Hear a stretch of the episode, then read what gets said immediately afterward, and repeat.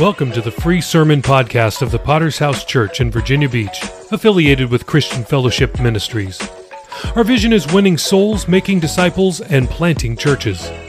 Today is VBPH Sunday, where we feature a message that was recently preached from the pulpit of our church here in Virginia Beach, Virginia. You'll hear from Pastor Adam Dragoon and any other visiting preachers who have come through our church. Make sure to subscribe from wherever you're listening to continue hearing life changing messages. If you like what you hear, please support world evangelism by subscribing to the premium version of this podcast for even more sermons. Links are in the show notes. Enjoy today's sermon. Hallelujah. Let's open up our Bibles this evening. I would like to ask you to take a look at two scriptures, if you can. For those of you who don't use paper Bibles, this might be a challenge for you. But uh, 1 Thessalonians chapter 5, I'm going to look there for a moment. But our main scripture is going to be in Second Chronicles chapter 7, a very familiar verse there.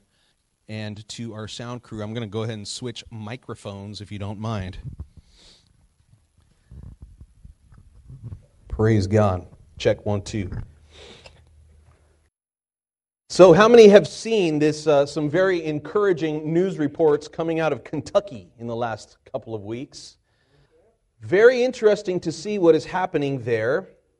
The small Kentucky town called Wilmore, there is a university there called Asbury University uh, that has a chapel service for its students three times a week.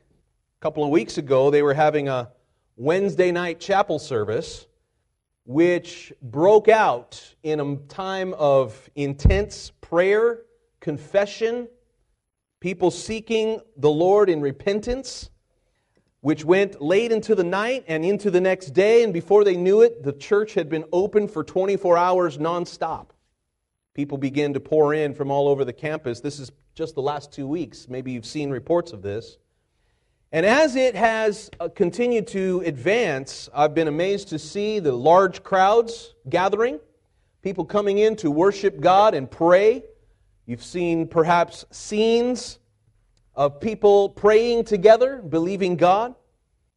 And uh, they say, they estimate that nearly 200,000 people have descended on this small town, which has been a great challenge for them. They don't even have a hotel in this town. But people showing up outside of the building, a building would get packed out, the crowds would form outside, they'd, they would project the service on a large screen, people singing and praying, and uh, a lot of great images coming out of this, and some people calling it a move of God. Perhaps a revival, perhaps the spark of another great awakening. God let it be so. And so, as we're processing this, you know, the question for us is what do we do? What do we here in Virginia Beach? What are we supposed to do with that? So, I just saw the news over the last day that the university staff have been overwhelmed. They recently ended the round the clock service, and so as visitors continue to come in, they're going to be meeting in another location, which is great. The chapel will continue on with nightly services primarily for the students, 25 and under. I was encouraged to see that. As long as there remains a hunger and a desire to continue worshiping and praying, they will continue to do nightly services. And I believe that this is a good move for them to shepherd what God is doing in that place. But again, the question remains what should we do?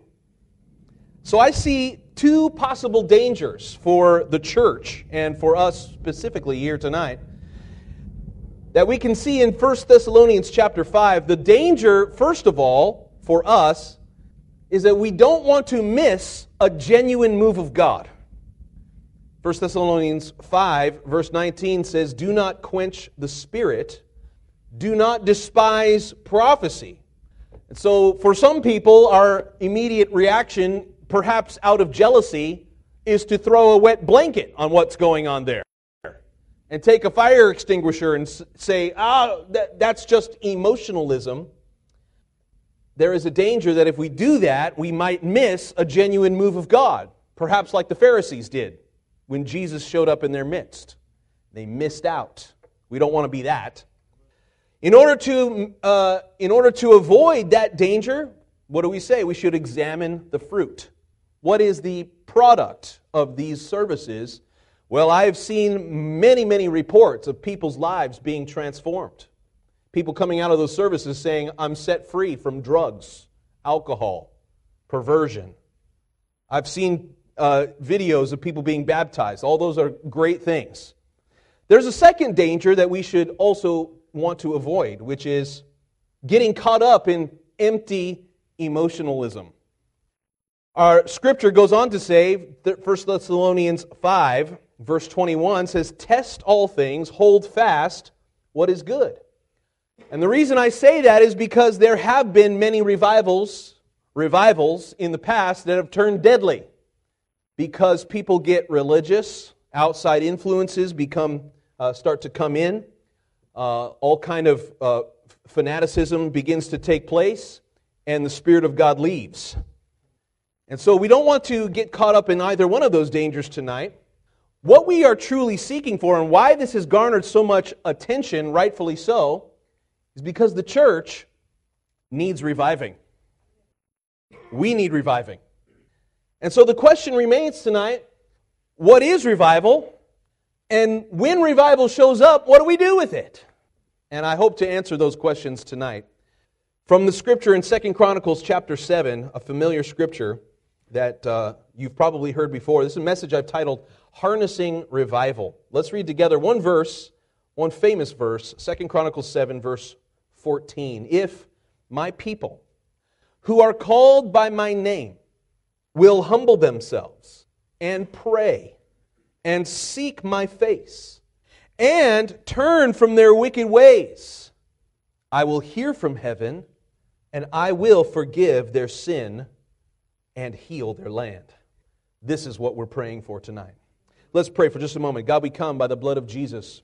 God, we are first of all encouraged by what we see happening in Kentucky and other uh, campuses in the area. God, we're praying that this, this uh, wave of spiritual revival and renewal, God, would be genuine and that hearts would be genuinely changed and transformed. And God, that this would spread to four corners of our nation and the world. And we're asking tonight, pour out your Spirit in these last days, how desperately we need it. God, we need you tonight to speak to us in Jesus' mighty name. God's people would say, Amen. So, first of all, let's ask the question what is revival? How do we define that? That word has been perhaps overused or twisted, but when we think about revival, you can really think about it in two ways.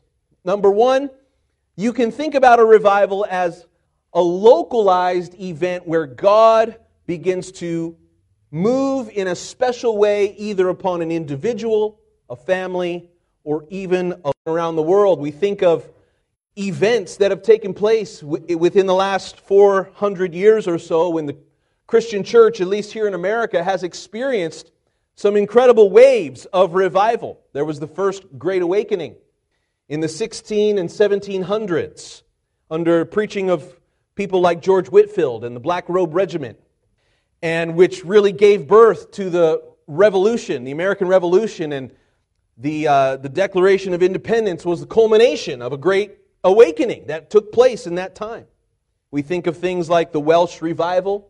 In America, we had a second Great Awakening in the 1800s, which ultimately culminated in the Emancipation Proclamation and the freedom and the abolition of slavery. An amazing thing. In the last century, there was a great movement, two great movements. Well, many more that we could point to, but two that stand out are the Azusa Street Revival in Los Angeles in the 1920s. And then later on in the 1960s and 70s, there was uh, the Jesus People movement. All the hippies and long haired uh, Indian style s- sitting on the floor, they would bring in their guitars with their dogs, and they got radically saved. Our fellowship, the movement that you are in tonight, is an outgrowth of that revival. Pastor Mitchell um, was, uh, was there. He was uh, pastoring. He had, uh, had a record of uh, pastoring small churches in small towns for a long, long time. And all of a sudden, in a cowboy town of Prescott, Arizona, a bunch of hippies came in and got saved. And out of that group grew the movement that we are part of today 3,000 plus churches all around the world because of a revival in the bigger sense, in the scope of God pouring out His Spirit on a larger scale in a powerful, powerful way. So if you ask, what is happening at Asbury University? Well, certainly we are seeing the first. We are seeing people radically changed and saved and touched. People worshiping and praying, and that is not, uh, that is not a bad thing. It's a wonderful thing to see God moving, especially upon young people. But we cannot say for certain whether it is the societal shifting type of great awakening that we have seen in times past. And why, why, can we, uh, why can we not determine that yet? Well, because we have to say with certainty tonight that real revival, like great awakening type of revival that we need, is not mere religious fervor. It takes more than people getting excited at a Chris Tomlin song. If all we have is a religious atmosphere and a spiritual gimmick, this is not the definition of revival. A megachurch full of religious sinners is not revival. Everybody with me so far? Just having a, a, crowd is not the definition of revival. There's only one way into the kingdom of God, and it's not just singing worship songs. You know how to get to the kingdom? It's repentance of sin and surrender to Christ. And so true revival is marked by transformed lives. People uh, surrendering their hearts, not just Jesus as Savior, but Jesus as Lord of my life. And I'm not just getting excited for one or two nights or even two or three weeks, but Lord, this is, a, this is not a one night stand. This is a lifelong commitment to the kingdom through repentance. And uh, I pray that that's what's happening. I pray we will see in time to come. What we find in our scripture tonight in Second Chronicles is we find we find a recipe for revival. We find more than just religious excitement and fervor and singing songs. We find what God really wants to do and what God really needs to do right now. One thing as you study um, revivals from the past is you will read in journals of preachers who have been blessed to shepherd over movements like this uh, George Whitefield, Finney, many of these, uh, Charles Wesley, the Salvation Army movement, all of these.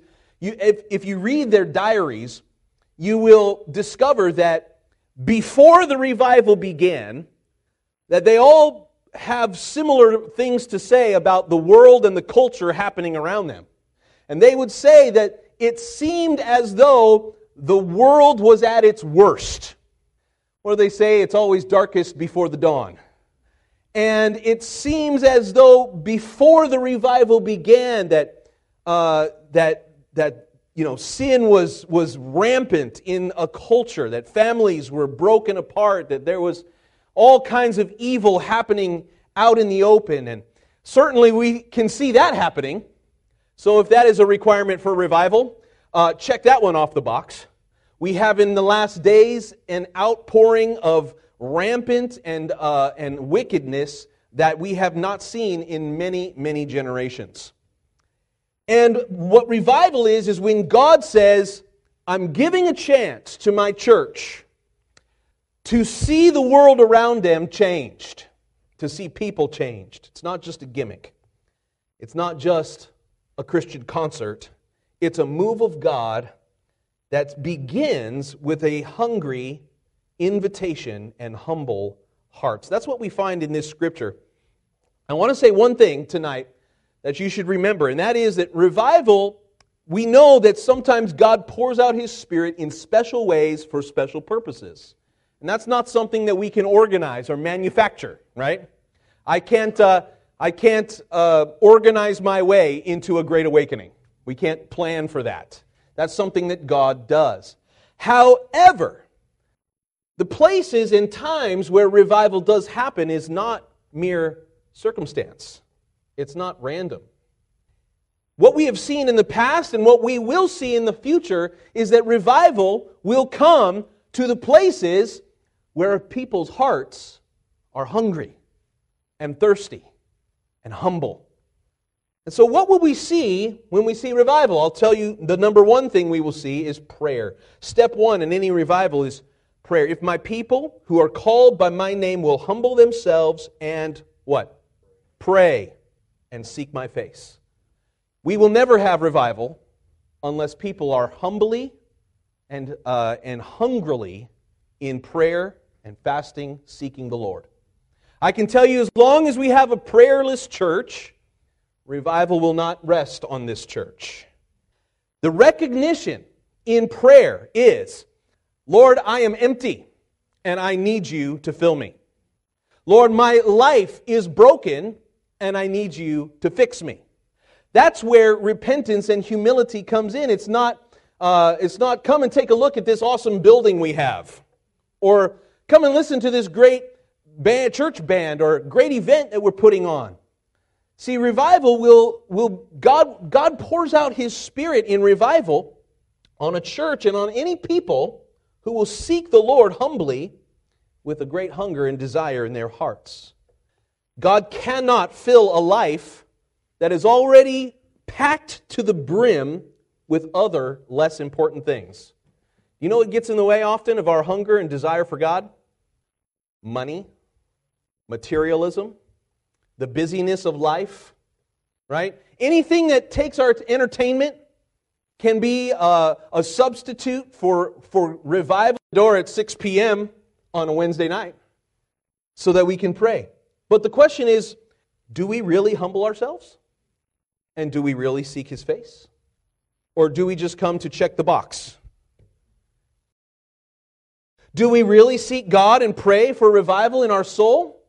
I'll, I'll, tell you that many people, this is not part of your regular prayer routine because revival would interrupt your schedule.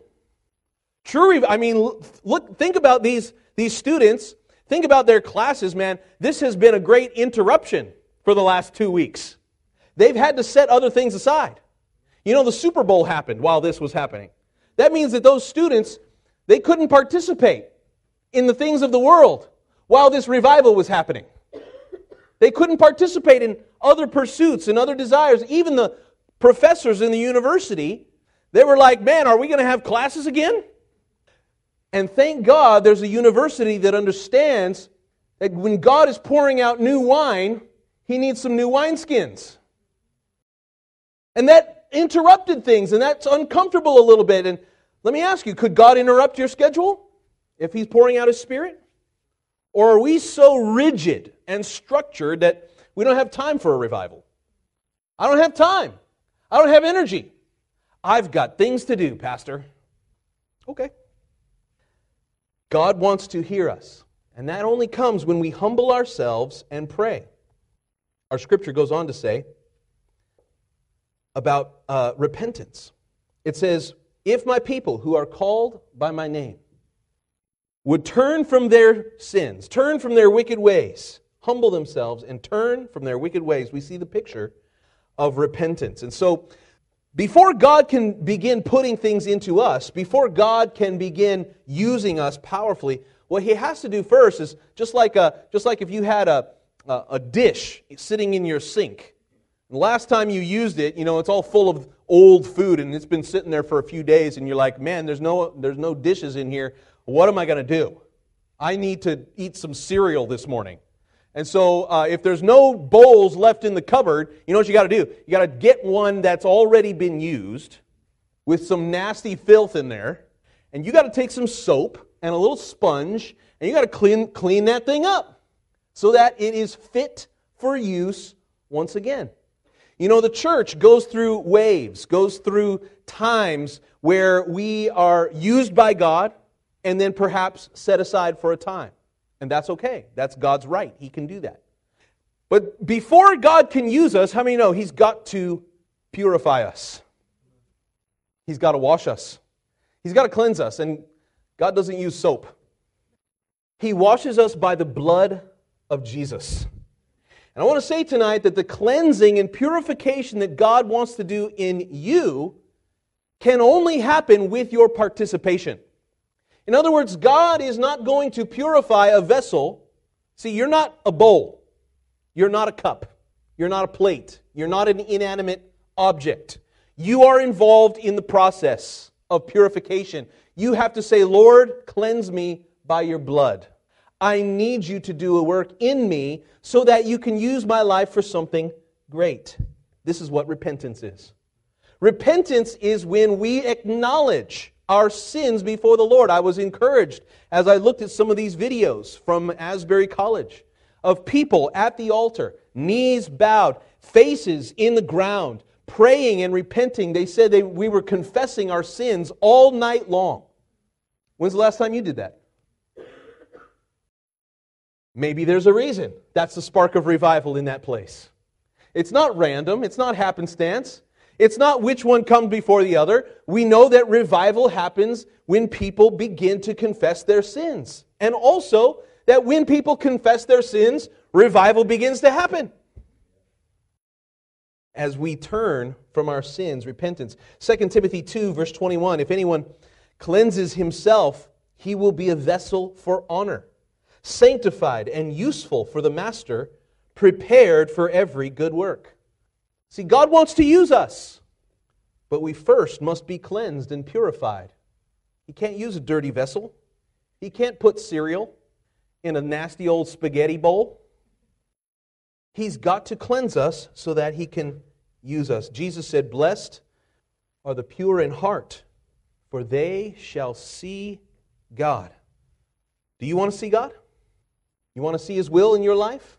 You want to see revival in 2023? It will come in the pursuit of purity. It means putting away our pet sins. It means leaving behind, confessing, and rebuking and forsaking our evil words and deeds, what we give our eyes and our ears to.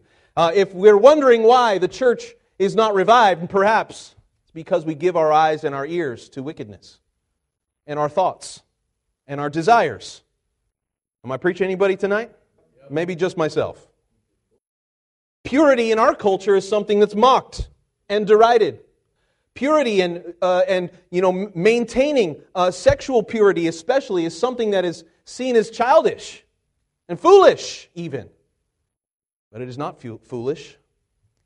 Will God, will you allow God to cleanse a wicked heart from evil? The Bible says your heart is wicked, desperately wicked. Who can know it? Before we can go on to any other, any other thing, we've got to say, Lord, I need you to cleanse me, purify me, so that you can use me. The next thing we see is a passion. Matthew 22, verse 37, Jesus said to him, You shall love the Lord your God with all your heart, with all your soul, with all your mind. This is the kind of love that God displayed for you on the cross. This is the salvation that He provided was not a half salvation, right? Aren't you glad? That when it came time for Jesus to pay the price, he, didn't, he wasn't looking for a bargain basement discount. He paid the full measure of what was required to save humanity. He poured it all out. There was nothing left to give in the life of Jesus. That's why we call that week, we call it what? The Passion of the Christ. Famous Mel Gibson movie with the same name. All of that blood, all of that uh, torment, the broken body of Jesus hanging on the cross, paying the price for sin, that was because of his passion for you and I. If we want to see revival, it has to come from a place of passion zeal, fervency, willingness to endure difficulty for the kingdom. They said about Jesus, Psalm 69, verse 9, as he turned over the tables, they remembered this psalm Zeal for your house has eaten me up. You got any zeal for the house of God? Where does your passion lie? I know some people are passionate about their team. People are passionate about their hobby or their sport. People are passionate even about uh, fashion and industry and what they work on in life. Where on the list does Jesus live? He said, You shall love the Lord with all your heart. This half hearted Christianity thing, it's not even Christianity. There's no such thing. It's either all or nothing here, guys. Jesus said, If you are not willing to forsake all that you have, you cannot be my disciple. Can we be real tonight? This is an all in, all or nothing uh, uh, offer from the Lord. I notice about churches that are thriving and growing. You know, if you've been to a church or an atmosphere like what was happening in Kentucky these last few weeks, if you've ever been in an atmosphere like that, you know what you will notice? People are passionate. They're not holding back, they're not stiff upper lip, stoic. Mm, I'm experiencing revival now. Very powerful. You know, there might be some, some are more emotional than others. We know that. But it's not just about expressing emotion, it's about a zeal, a passion for the things of God. It's a missing ingredient in our prayers, in our generosity, in our time, in our evangelism, even. Maybe you can remember what it was like when your faith was fresh and you were first saved and you couldn't believe that there's a God in heaven who would take the time to save a rat like you. And that drove you to love passionately. You know, it's kind of like in marriage, you know, you, when you first meet your, your spouse, your future spouse, it's like all, it's all you can do to stop thinking about them. You know, it's like you would give anything just to, just to listen to them breathing on the other end, end of the phone. You still there? Yeah. There's a passion. You can't wait to be with them. And, and, and as soon as you come together, it's like, I can't think of anything else that I want to do or anyone else I want to be with. People fall in love and then they get married. And then some time passes and some children, and pretty soon it's like a struggle. Oh, are you still in the house? I didn't even notice. Thought you were gone. We lose the passion, especially as time goes by and things get familiar. Listen, it can happen in church. We're not careful. Where, where was Jesus not able to do any great miracles? in his hometown of Nazareth. Why? Too familiar. Oh, that's just Joseph's boy, the one who puts together the chairs. Yeah, and Jesus couldn't do no mighty miracles there. They were too close for too long. Have we grown so familiar? We've lost our zeal and our passion for the things of God. Another mark of real revival is power. The power. And in all Judea and Samaria and to the end of the earth. This is going to be how we can measure if what's happening in Kentucky is more than just a passing phase. We will see whether those students receive power from the Holy Spirit. Power to do what? Well, to do the same thing that first church did. What's the first thing that happened? They began to speak out boldly in other tongues. God began to use them to witness to the whole city around them. People began listening. It says that Peter st- stood up, chapter 2, Acts 2, verse 14. Peter stood up with the eleven, raised his voice, and said to them, Men of Judea, and all who dwell in Jerusalem, let this be known and heed my words. He goes on to preach the first Holy Ghost sermon. And 3,000 people are saved and added to the church in one day the power. He preached the gospel to them. He told them, You are the ones who crucified the Lord, and you need to repent. And there were those in the crowd that day who said, Yes, we do. It wasn't just feel good messages and singing songs, it, was, it resulted in power to preach the gospel. This is the mark of great revivals. Revivals are not inward focused, I've been encouraged to see Christians wanting to go and be a part of what's happening there, but real revival is something that spreads outward. Jesus said, You will be witnesses to me in Jerusalem, in Judea, in Samaria, and to the ends of the earth. What happens here will spread, it cannot be contained. That will be the mark. That as the Holy Spirit is poured out, as Jesus comes to life in those services, they will not be able to keep it to themselves. They will preach this message. People will begin to be affected by it outside of the walls of that building. A mark also of revival is that it will always exalt the name of Jesus, the incarnate word of the Father. You have to be careful about churches or movements that only exalt and magnify the work of the Holy Spirit. Now, I'm not saying the Holy Spirit is bad. We need the Holy Spirit. But what is the Holy Spirit's job? John 15, 26, when the Helper comes, whom I shall send to you from the Father, the Spirit of truth will testify of me. The Spirit of God comes to give us power to do what? To preach the name of Jesus, the only name by which men will be saved. You need to listen to what these students are saying. Are they talking about Jesus? I hope so. I'm not there. I haven't been a part of the services, but you know, uh, one thing is that uh, I have not seen. I've seen lots of singing. I've seen lots of prayer. I've seen lots of people with hands lifted. I have not seen a lot of preaching and altar calls. I don't know if they're happening or not. I would assume that they are. I hope that they are. But the Holy Spirit will testify of Jesus. Acts 4, verse 13. They saw the boldness of Peter and John, perceived that they were uneducated and untrained men. They marveled and they realized that they had been with Jesus. How did they know the Holy Spirit was at work in these two disciples, these two apostles? Because of the power that they observed in them. Not their education, not their training, right? Not their, not their, uh, not their uh, uh, gleaming personalities, not how well Peter could play the guitar. No, the thing that set them apart was their boldness to pray for the sick the way Jesus did, to preach the gospel, and even to endure when persecution would come. Boldness is in the New Testament 10 times. Is it in you? If you are a spirit filled believer, it means that you have power to overcome sin, power to overcome flesh, power to speak the name of Jesus in every situation.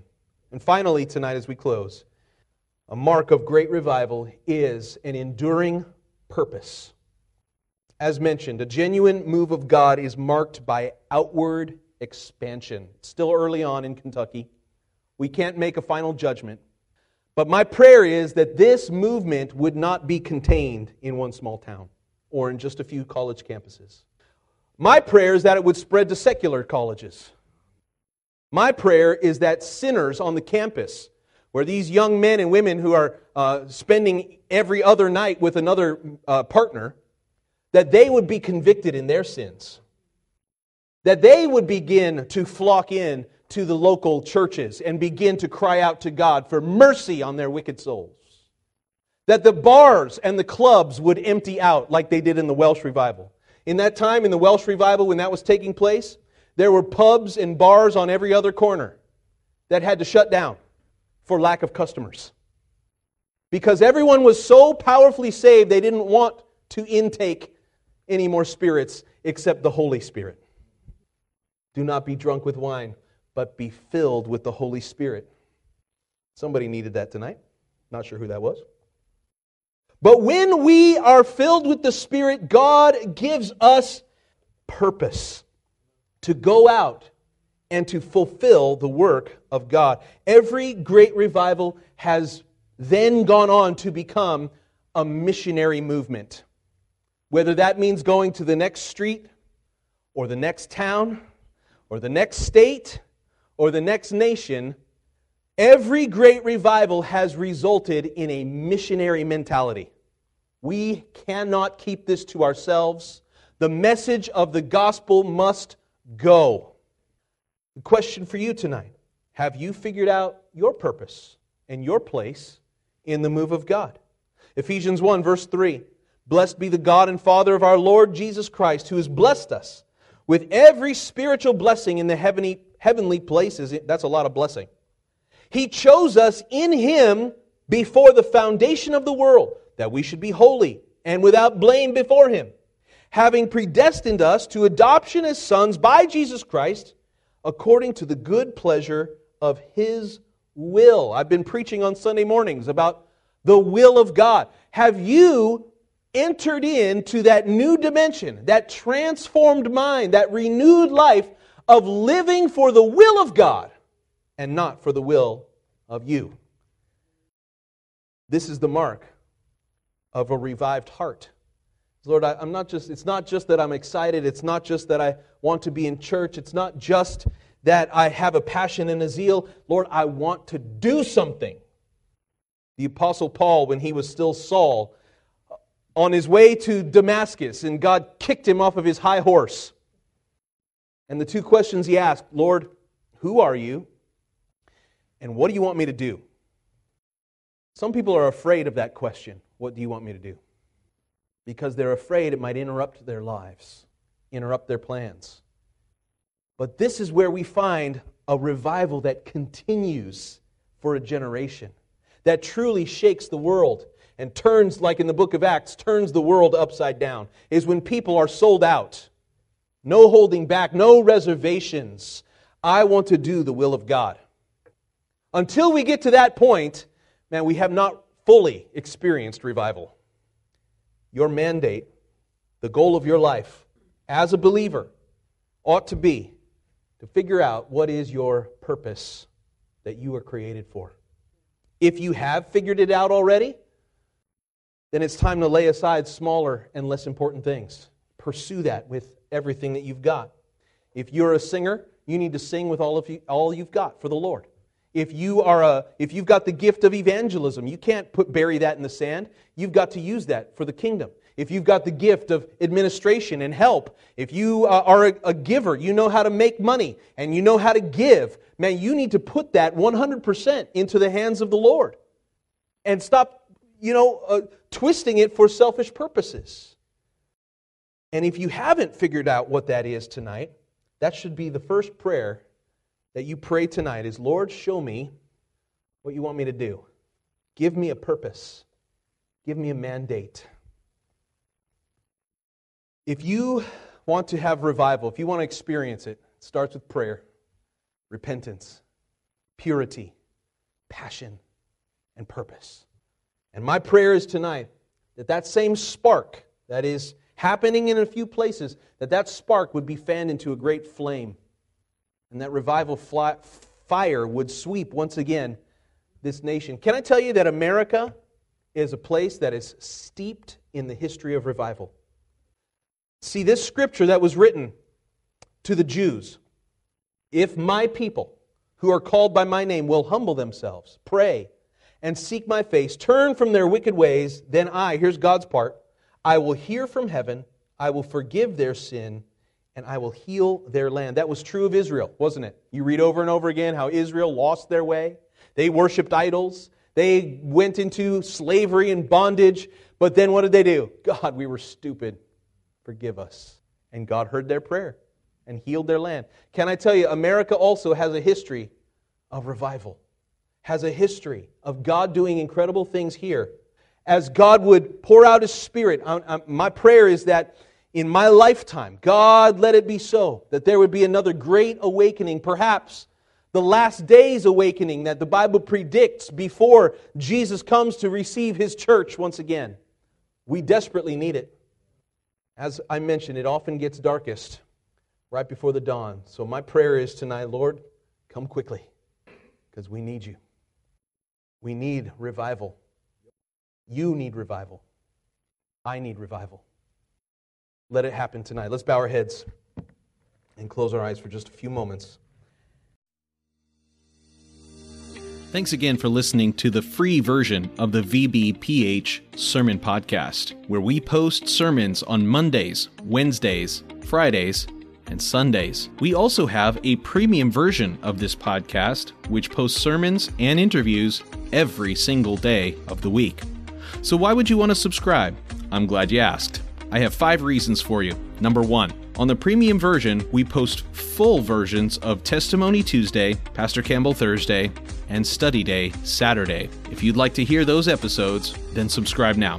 Reason number two uninterrupted listening. We remove all ads and all extraneous content from our premium feed. Reason number three premium episodes always release six hours earlier than the free version. If you're an early bird, it's a great reason to subscribe. Number four, our subscribers will gain access to our sermon chat group on WhatsApp, where we interact directly with listeners around the globe. If you'd like to chat with other premium subscribers, subscribe today. And finally, every dollar we raise goes to world evangelism. This is the best reason to subscribe because you are helping us launch churches all around the world. We don't put one dime in our pockets. Everything that we raise from this podcast will go directly to Thursday night of Chandler Conference. So please subscribe today by using the links in the show notes below. Thanks.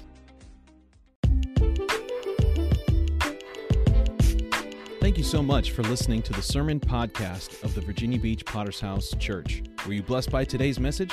Let us know. Please leave us a rating on Apple Podcast or on Podchaser. We'll be back next time with another life-changing word from heaven. God bless.